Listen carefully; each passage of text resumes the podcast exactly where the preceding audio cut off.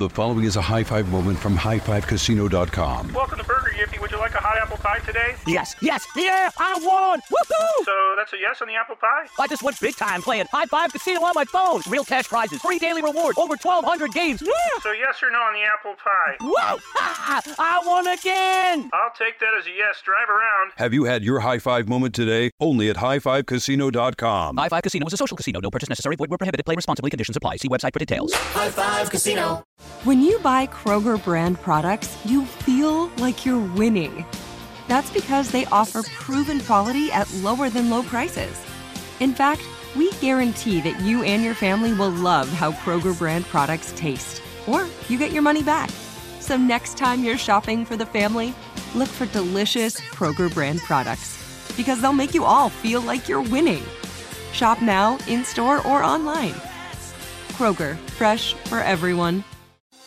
Thinking of popping the question? Diamonds Direct has an offer you can't miss. This month only, buy a natural diamond engagement ring of one carat plus and receive a free natural one carat diamond tennis bracelet valued at $2,000. Imagine giving her the ring of her dreams and her wedding gift all at once. No one provides education, selection, and value like Diamonds Direct. Your chance to get a free tennis bracelet from your friends at Diamonds Direct won't last long. Details at diamondsdirect.com. Homes.com knows having the right agent can make or break your home search. That's why they provide home shoppers with an agent directory that gives you a detailed look at each agent's experience, like the number of closed sales in a specific neighborhood, average price range, and more. It lets you easily connect with all the agents in the area you're searching so you can find the right agent with the right experience and ultimately the right home for you. Homes.com, we've done your homework. The podcast playground.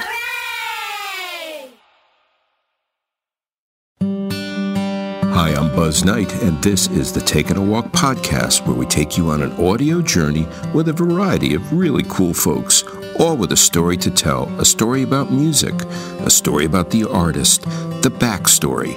On this episode, I go back to the glorious radio days in Boston, which I was part of and certainly observed.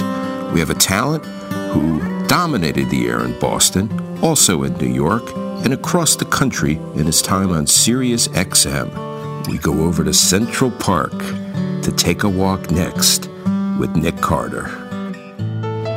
Well, Nik Carter, it is so great to be actually taking a walk in person with you in Central Park, New York City. Hey, it's great to be with you, man. And uh, as I say, I'm hoping I'm the first one to take the show title literally because I brought uh, my youthful ward, Peppermint, P. Dot Mint, the Mint, my dog, as she's known on the, the mean streets of upper, the Upper West Side.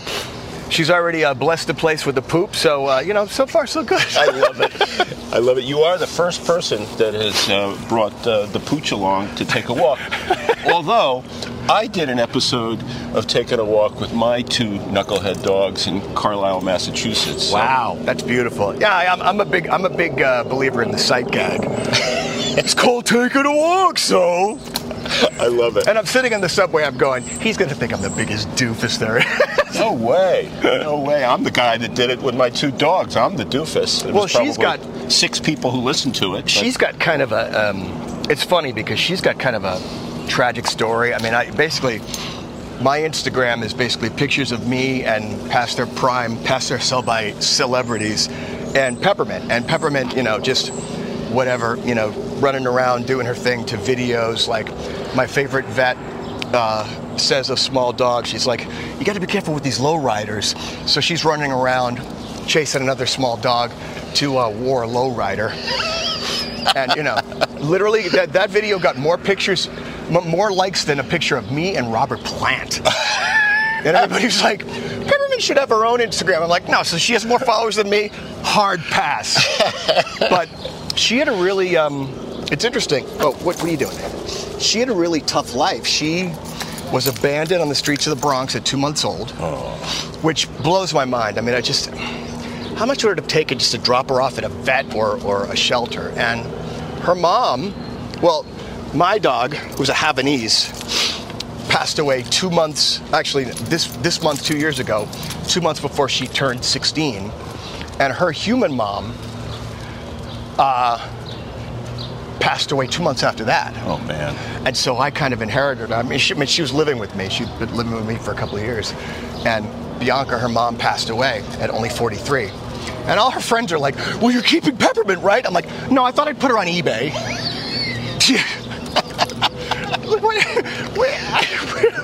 I mean, really. Yeah, so, but that's the story of uh, Peppermint, or the, the Mint as she's known on the mean streets of the Upper West Side. Well, I'm so honored to meet uh, the Mint, and I'm glad to, to see you. I haven't seen you in a while. I think the last time I saw you was at a big event that was uh, involved when you were right doing the uh, the national right the national show on right. tap. Right, right, right, right, right. Yeah, Yeah, on tap with. Nik Carter. Yeah. which you know, some of the best three years of my life. You know, I I got yelled at by Peter Frampton. I got uh, I got called names by George Thorogood. It was great. I used to have longer hair then. I used to joke. VH1 Classic has hired a spiky-haired black guy to play classic rock to a bunch of red stage. What could possibly go wrong? I remember like my commercial. Thank God, VH1 Classic had next to no ads. So it was either my promo, me, or the slap chop guy. And Slash came in. I, I mean, I talked to him a couple of times, and he's. Well, I'm one of those people that people know my name and know my face, but don't put them together. I think, and so um, he had come in to do an interview, and he walks in the studio and he goes, "Oh, it's you! I see you every time I'm on the treadmill." How rock and roll. and I'm just trying to imagine Slash on the treadmill with a dopey top hat on. but yeah, that was um, that was a great experience because I, I had um, I had sort of fancied myself, you know, like Johnny alt rock guy, and you know, I always kind of I, I had a tacit respect for classic rock because that's the sort of building blocks of everything that I listened to. But I, my perception at that time, this is 2011, 2012, my perception was that, um, I, you know, even though I was out of the demographic, as they like to say, I was like, oh, that's that's the old guy, that's the old guy format. So it was funny because when artists would come in, me A being a person of color and B being, you know, we're looking with this dopey baby face, I used to say to my boss, it's hilarious. They come in and they're polite, but I think at first they're a little thrown off. Like they're not, they're figuring this guy has no idea who I am. You know, he's this guy. What, what, did, what did this guy take a break from his rap show to talk to me? you know, and and and and they were shocked to find that not only did I know their music inside and out, I knew their stories, and they just. It was really weird. And my boss actually said to me, he's like, you know, we we could kind of use that. And I'm like, you know, I get where you're coming from. I'm not sure that's legal for you to say, but all right, cool. So where did you first realize that uh, radio was in your blood? Um, well, I grew up in Massachusetts. I grew up in Cambridge, Massachusetts. Um, I was a ham myself. I, I'm sorry. Please don't trip anybody. um, I started my career, quote unquote. I don't even know how old I was. I, I did, um, I guess seventh grade. I did a show for NPR called The Spider's Web, where I was like a youth reporter. But I was always a music nerd. I can remember the first 45 I bought, the first album I bought, and I just was fascinated by DJs. And I grew up listening to everybody from the great Sonny Joe White to JoJo Cook and Kincaid, these top 40 monsters, to Mark Parenteau on WBCN, who I just thought was a god. And then as I got older and I got in the business, I kind of got tagged with the Howard Stern shock jock thing, which bothered me because my goal, and that's what I kind of I feel like that I'll always be indebted to Sirius XM. My goal was to be like guys like Tom Snyder, Larry King, Tavis Smiley, who could literally talk to anyone. Like I mean, I remember as a little boy watching The Clash, right? The Clash on the Tom Snyder show, at like one o'clock in the morning, and the next day he's talking to like Moshe Dayan, you know. and I was like, how does that happen? Yeah. You know, and um, but I just the idea of I was a frustrated musician too, as are many radio personalities, and the idea that you know you could hear your voice over the music and and it was sort of musical. It just it just I don't know. It was just something about it that just really, really turned me on. And then, you know, the idea that you could connect and I was going to say be funny, or at least attempt to be funny on the air. Um, it was just, it was just, it was just a great thing for me. And, I- and I also, you know, as I say, I started in in in um, uh, public radio, and then when I was in seventh grade, I got my first TV show on um, Channel 4, WBZ in Boston, and it was just, it was. Everybody's like, oh, I got to see tapes. No, no, no, they're, in the uh, the vault with the Zapruder film and uh, the porno from Hitler's bunker. Because I was, I was an overweight kid. I had a huge space in my teeth. I had big, thick Coke bottle glasses, a huge afro. You know, it was like that. That I mean, it was like the Death Star. It, it, it rivaled everybody from Jeff Lynne and Don Henley to Angela Davis. And I look back now and I'm like, how did my parents let me go on TV like that? So, what was the name of that show? It was called Changing Places, where they took a bunch of kids and dropped them into um, uh, the news anchor's positions. And I changed places with Jimmy Myers and did a sports cast, although I knew very little about sports. And then they liked me, and I got another show. It was called The City Show. Then they changed the name to Get Off Your Block, where I literally walked around um, in the summer and showed kids, you know, hey, go to the Science Museum. It's open and it's not that expensive. And I got, I actually got an Emmy. I didn't get it, but my producer did. My first voiceover. This woman named Susan Bell borrowed me, and she wanted me to voice a couple of promos, like uh, public service announcements.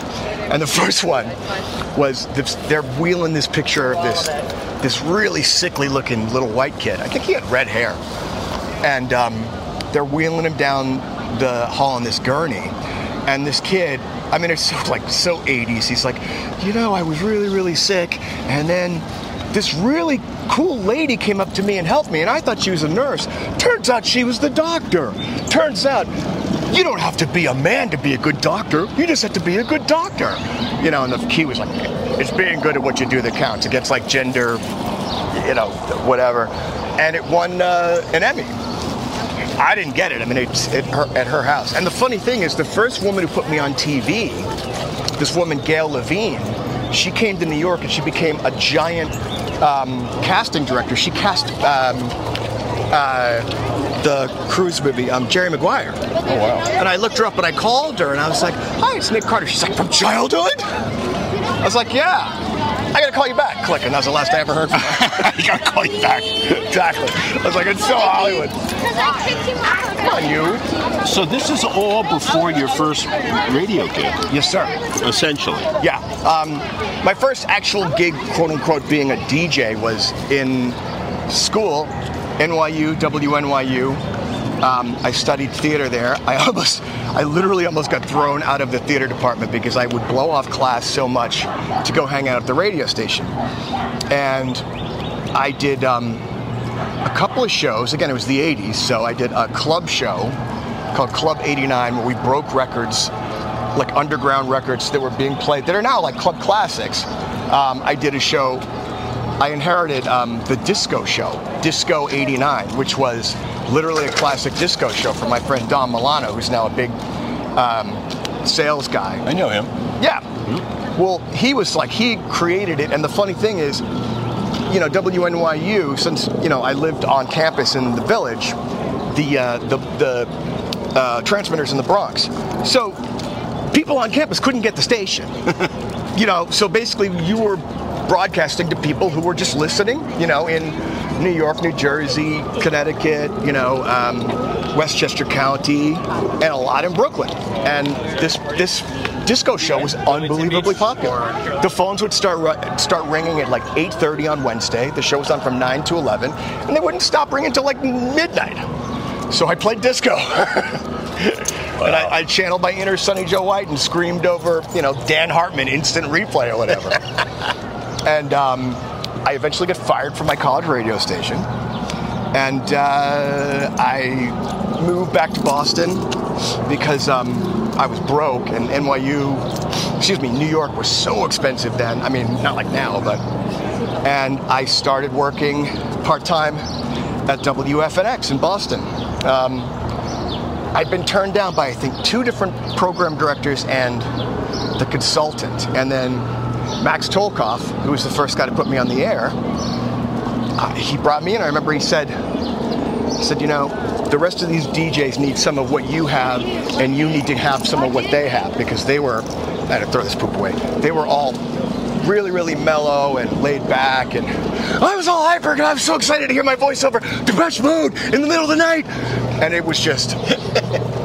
oh, my calls were hilarious. I remember my first night. I was like, you know, 1017 FNX, Boston's alternative rock, blah, blah, blah, blah, blah, blah. I picked up the phone. Hi, FNX. What do you want, Kiss? Or, or, Oh boy.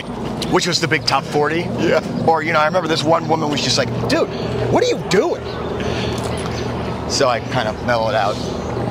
And then um, WBCN had offered me part time a couple of times, where I literally would have made more money two days a week on WBCN than I was making six nights a week on uh, WFNX in the middle of the night.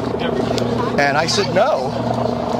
Um, and the legendary Oedipus, who was the program director, walked around for years because they kept on getting back to me. No, no, no, no, no. Nik Carter said no to me. Yeah, my part-timers make more than their full timers. No, no, no, no, no. What the hell's wrong with that guy? Like he sought out anybody he knew who knew me. It's a good imitation. No, no, no.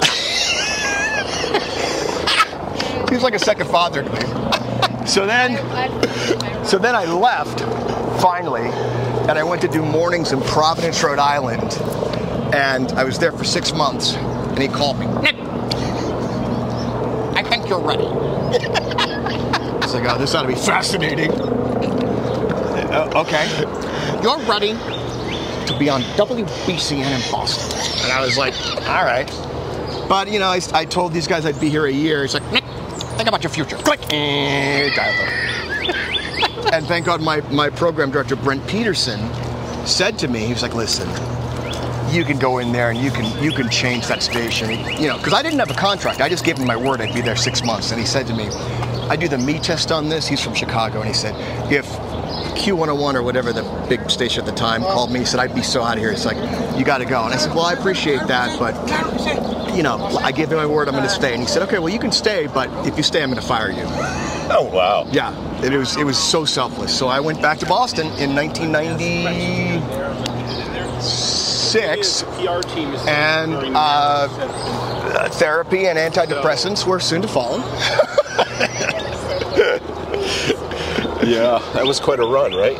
I, you know, it was um, eight years. It felt like twice that because it was just it was just it was insane. It was. I mean, I look back now and we were in the middle of this unbelievably nasty rock battle, and it's hilarious to me because I mean, not to be political, but I see a correlation between a lot of the MAGA stuff because it was almost cult-like. You know, this this one radio station we competed with, WAAF.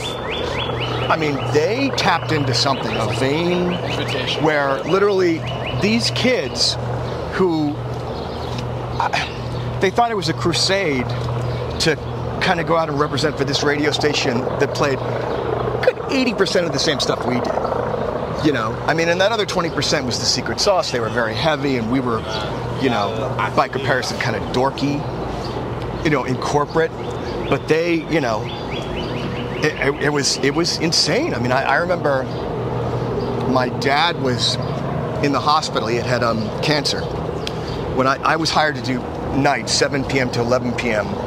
at WBCN for three years, and I figured that was it. Not know. I mean, I was so naive. I didn't know that I was being groomed for afternoon drive then. Everybody else knew it but me. And I was just like, oh, you know, I, I could afford to move, move out of mom's house now.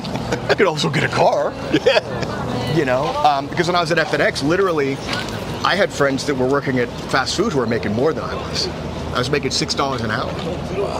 You know, I paid my dues, but um, my dad had had colon cancer. He had surgery, and when I moved to afternoons, I remember he was in the hospital, and he was trying to recover, and stuff between this other radio station and I had spilled into the newspapers, and you know, they were finding coded language to, to make reference to me being black. So it was just, it got very, very nasty. I mean, I'm not, I'm not a sponge. I mean, I'm, I'm, I'm pretty tough, but you know, my parents were like freaked out, and I'll never forget going to the hospital to see my dad, and my dad was like, because you know, I was going out doing appearances, and my dad was like, "Do they have enough security for you?" And I'm like, "Dad, these, you know, these knuckleheads are just going to get in my face and say something. Nobody's going to like put hands on me."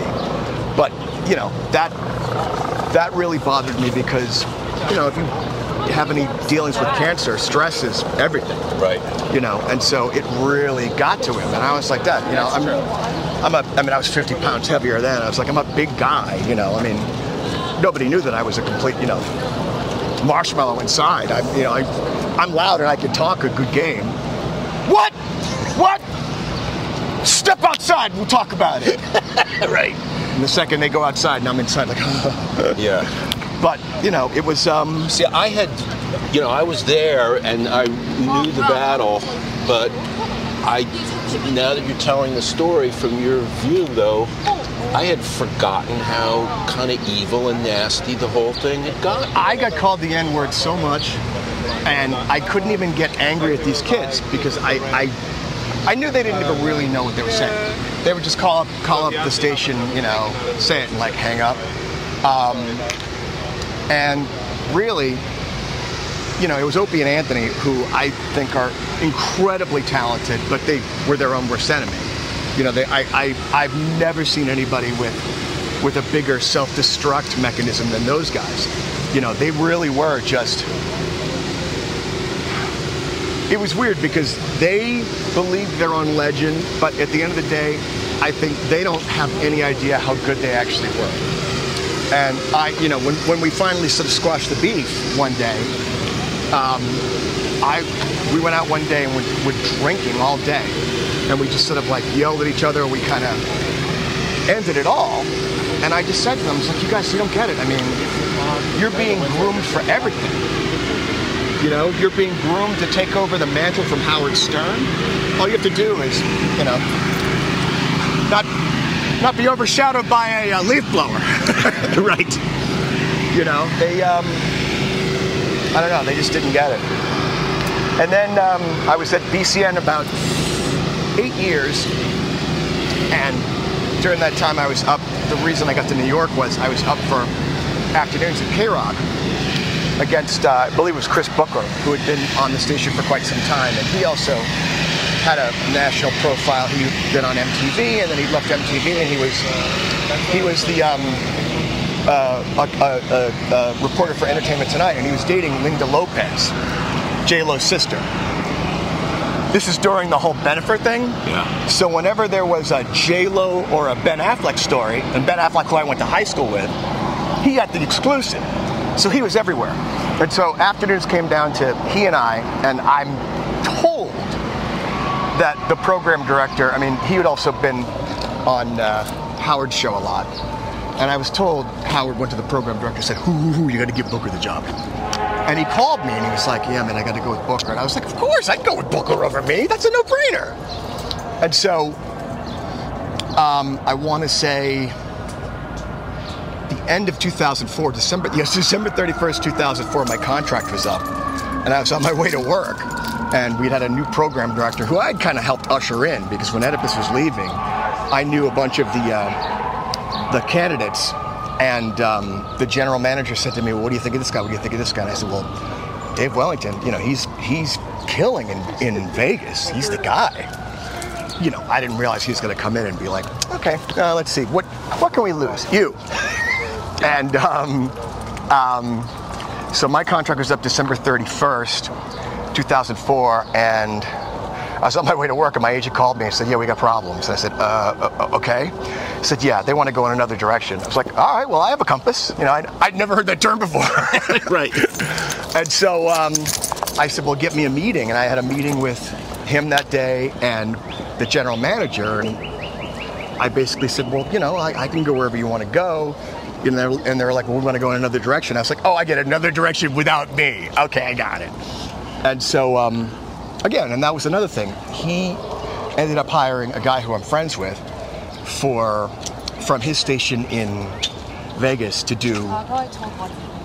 I was only doing afternoon drive. He was hired to do afternoon drive and be the imaging director, basically like you know produce all the interstitials that talk that sort of made the image of the radio station for probably half of what I was making. So I can't argue that. And then I don't know if you remember this, but Howard Stern and his um, cast of uh, oddballs, Stuttering John and um, Crazy Cabby. Crazy Cabby, who was a Gulf War veteran who was shell shocked, complete character. Um, but he was on Howard's show all the time, but he was also doing overnights at the station. He and Stuttering John despised each other. They got into a fight. And Howard, being the master of um, marketing, decided to settle this beef in a boxing match. Sponsored by, I think it was goldenpalace.com. Purse was $25,000. Cabby wins the purse. Goes on the air and says, Yeah, I got $25,000. I'm not paying. I didn't pay any taxes on it. The IRS is listening. Oh, jeez. And that's it. So I'm sitting home one day, again, it was like December 31st. Uh, I was trying to decide what I was going to do next. And I want to say early January, the phone rang. It's the program director of XRK.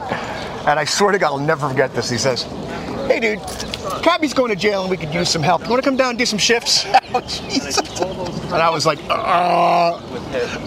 And that's how I got into K Rock. That's how I got into uh, New York. And it's funny because I, I'd also, um, I just bought my first house, so I thought, you know, well, I really want to do voiceover, so I bu- built this elaborate studio, home studio, and in 2004, that wasn't a thing. So I built this elaborate home studio, and I started to send my demos to agents here, and I got the attention of three, and the one I really wanted to go with were like, okay, well, you know, like, call us when you get to the, the city. And I was like, well, no, but I built the studio. Yeah, yeah, that's nice. Call us when you get to the city. And I was like, wow. So I started working.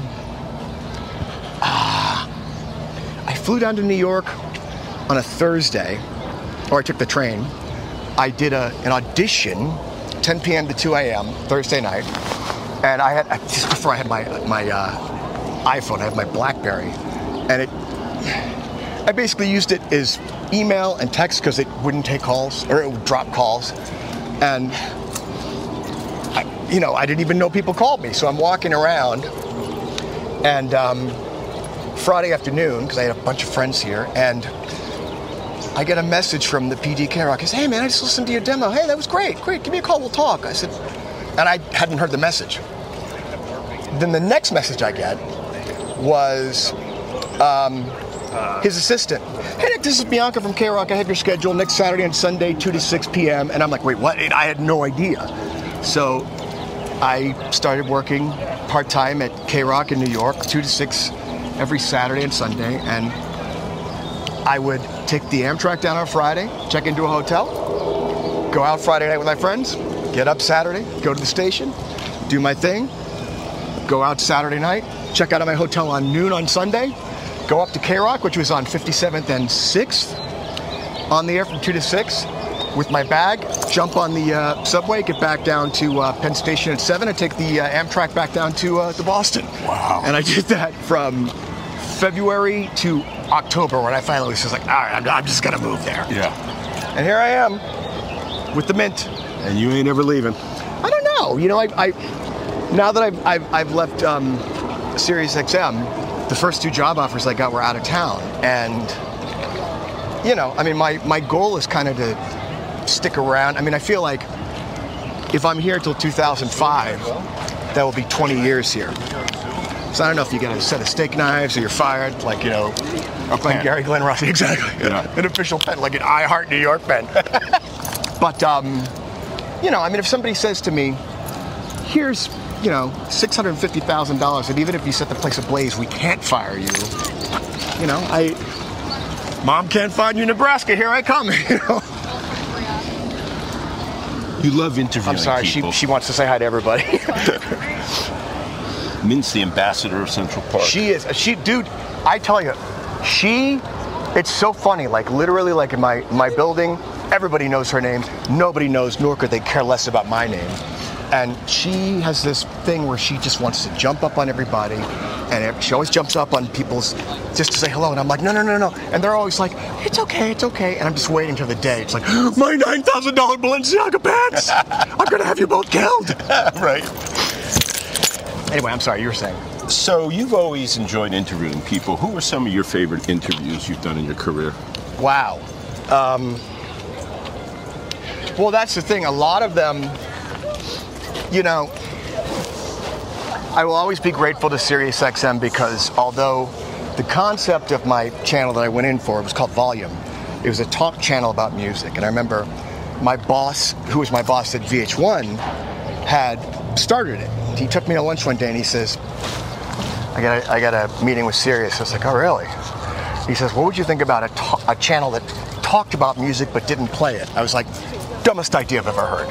But then I said, no, you know what? Actually, if you made it like sports talk for music dorks, that could work.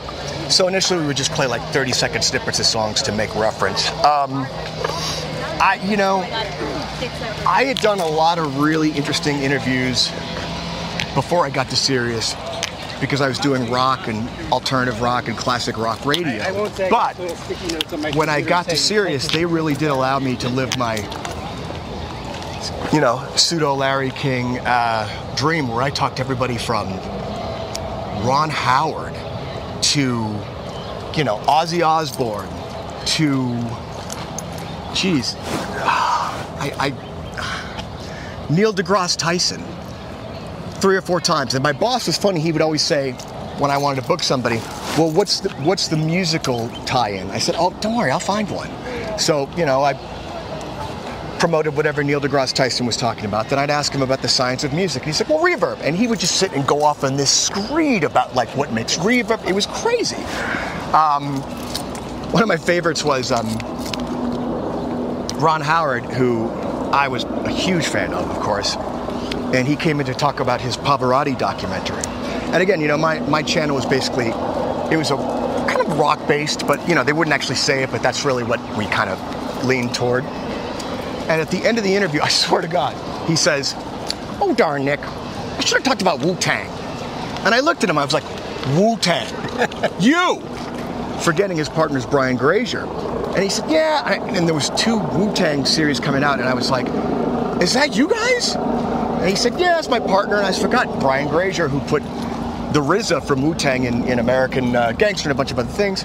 And he was just like, Yeah. And I'm sitting there going, I'm talking to Opie Taylor about the Wu Tang Clan. Right. That's insane. That's awesome. Um, my favorite part was literally when, I mean, I don't want to sound like a jerk, but when, example, like Huey Lewis, who I'm a huge fan of. I mean, I'm basically like, I grew up like kind of a hip hop punk rock kid pop music, but I love melody. So I love Huey Lewis.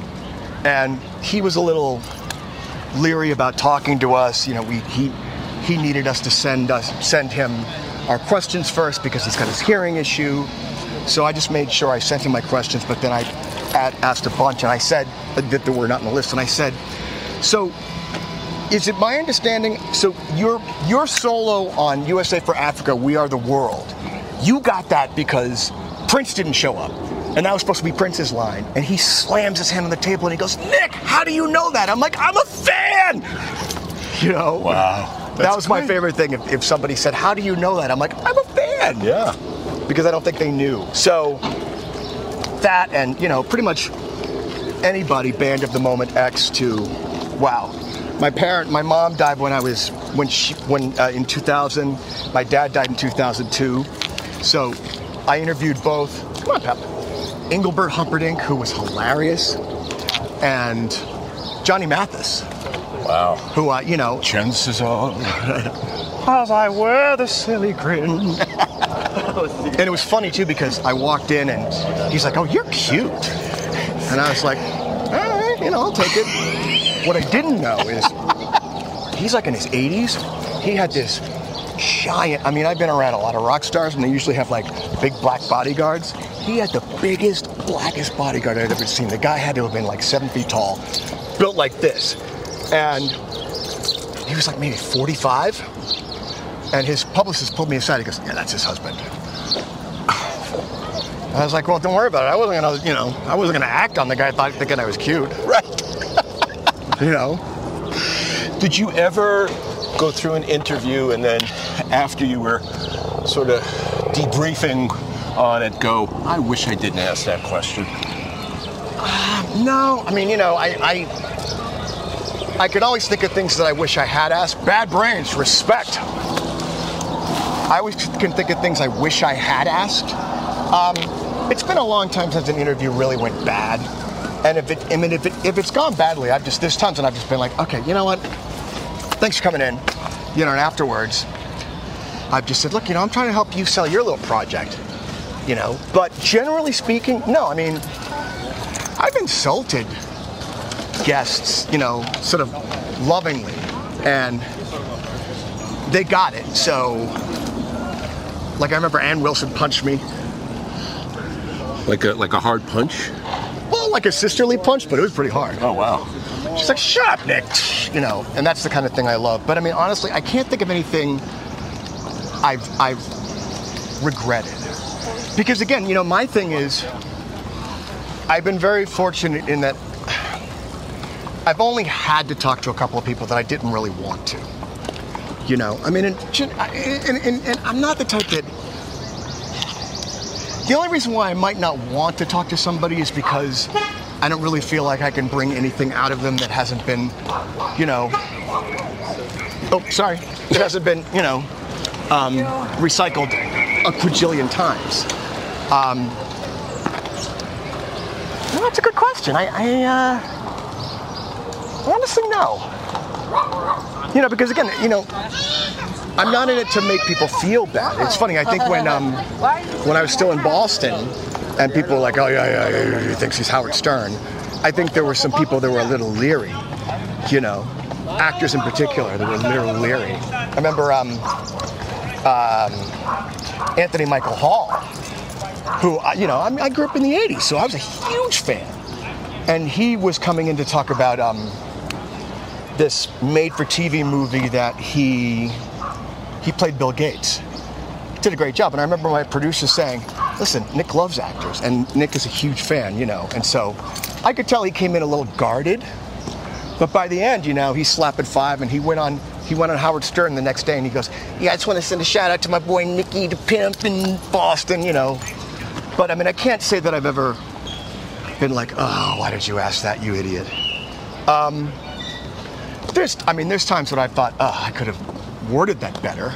Yeah, or maybe going at a different angle or Yeah. something like that. But Well, that's my thing. I mean, I, I, I one of my best friends, excuse me, one of my best friends reminds me of when I was still doing my, when I was still working at VH1, the first time I spoke to uh, Judas Priest, I asked them about, I asked Rob Halford about the, um, the lawsuit, you know, where the kids got high and played, I think it was stained class backwards and swore they heard, you know, do it, do it. And obviously the do it trans- translated to get a gun and blow your head off. And I remember a friend of mine who had been working in radio for a long time said, he said, you know, I was amazed at how much he talked about that because I'm sure that when when people ask, they probably say, yeah, man, that trial, that, that sucked, huh? And I just said to him, I said, you know, if I recall, I said to him, you know, with, with a band like yourselves who have such a such an intimate relationship with your fans, especially here in America, what I said, I, I remember saying, did it change your perception of America at all when your music was essentially put on trial for these kids who did something crazy and weren't taking responsibility for it? And he opened right up. That, that I was a little leery about, because generally speaking, every once in a while, you know, publicists will say, don't talk about this, don't talk about that, don't talk about this. And, you know, half the time I'm like, well, I'm not here to like make you feel bad anyway. right. You know? Yeah. I do remember Peter Frampton. He was in a bad mood.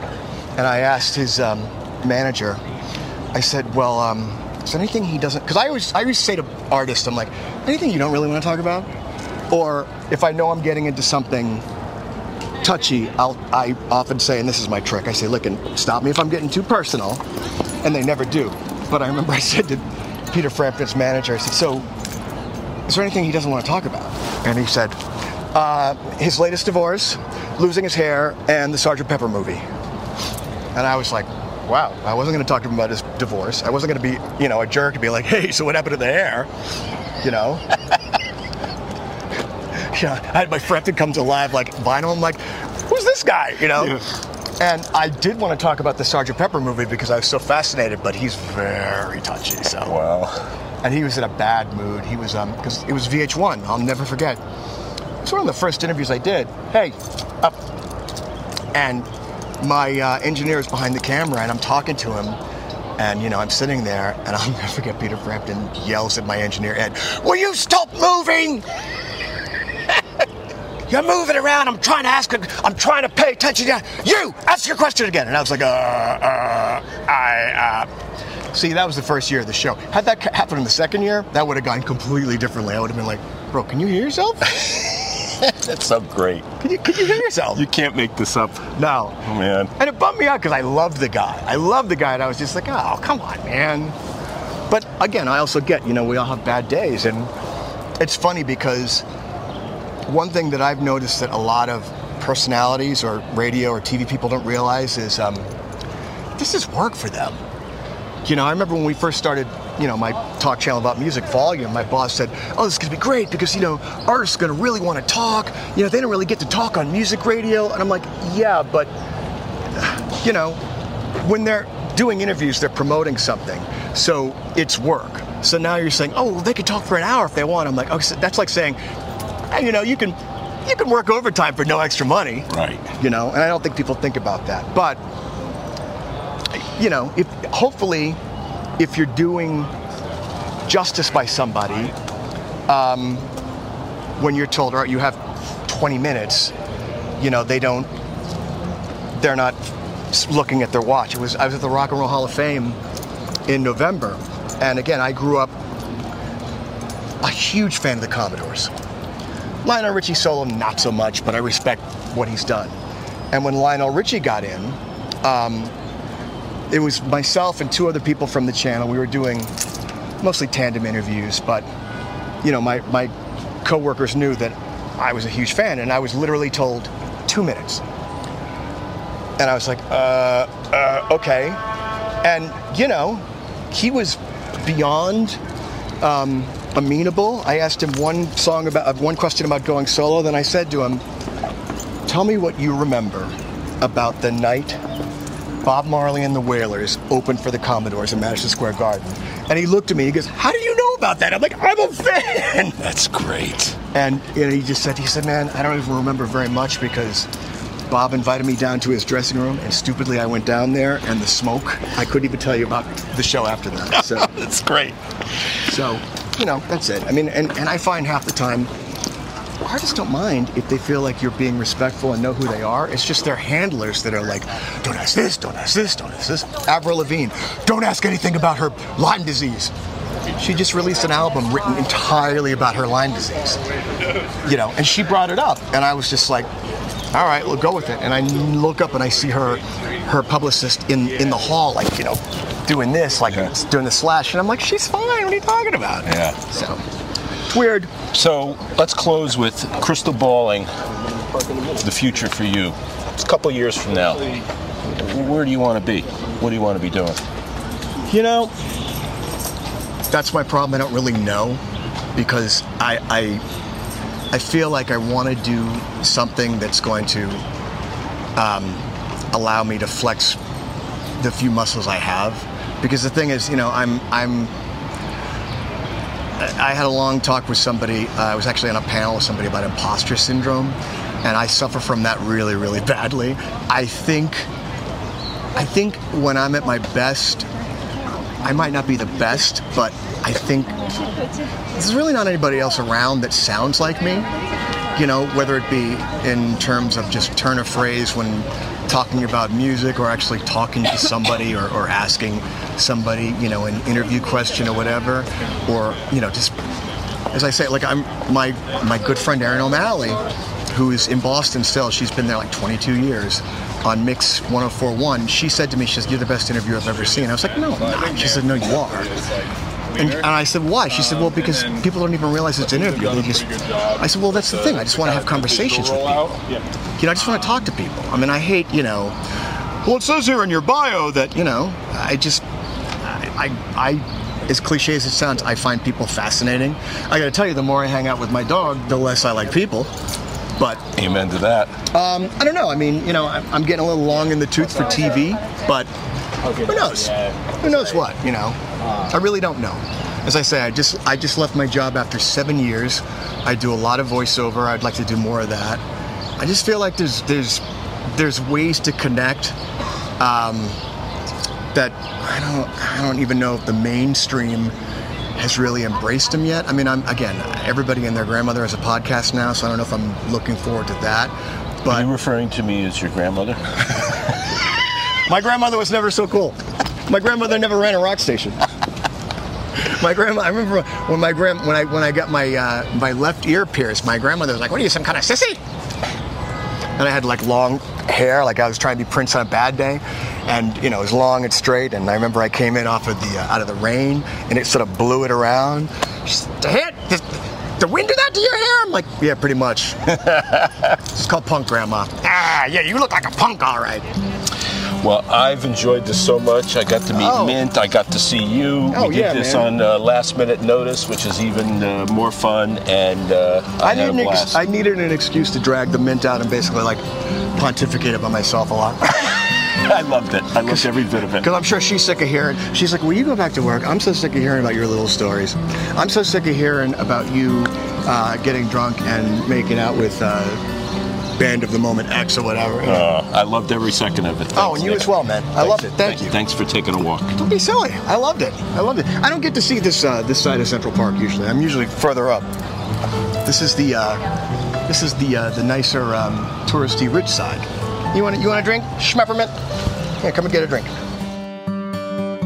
Taking a Walk with Buzz Knight is available on Spotify, Apple Podcasts, or wherever you get your podcasts. The following is a high five moment from highfivecasino.com. Welcome to Burger Yippee. Would you like a hot apple pie today? Yes, yes, yeah, I won! Woohoo! So that's a yes on the apple pie? I just went big time playing High Five Casino on my phone. Real cash prizes, free daily rewards, over 1,200 games. Yeah!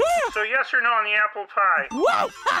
I won again! I'll take that as a yes. Drive around. Have you had your high five moment today? Only at highfivecasino.com. High Five Casino is a social casino. No purchase necessary. Void where prohibited. Play responsibly. Conditions apply. See website for details. High Five Casino.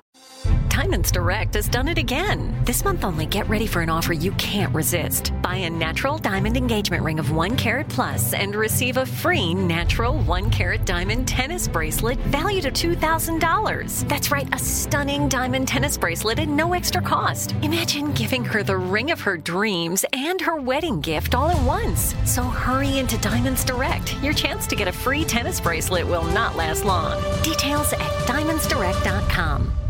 During the Rite Rug Flooring Hello Summer Sale, you'll find savings throughout the store, all backed by the right price guarantee, including carpet with a lifetime stain warranty, only 159 installed with pad. That's right, 159 includes expert installation as soon as tomorrow. Visit riterug.com, R I T E R U G.com, to find a showroom near you or schedule a free in home shopping appointment. Say hello to summer and save. Rite Rug Flooring, right here, right now. Your credit card should match your lifestyle. At Kemba Financial Credit Union, choose a card with benefits that work for you. For a limited time, all cards have 2% cash back on purchases and 0% interest on balance transfers for a year. Apply at Kemba.org. Restrictions apply. Offer ends June 30th, 2024.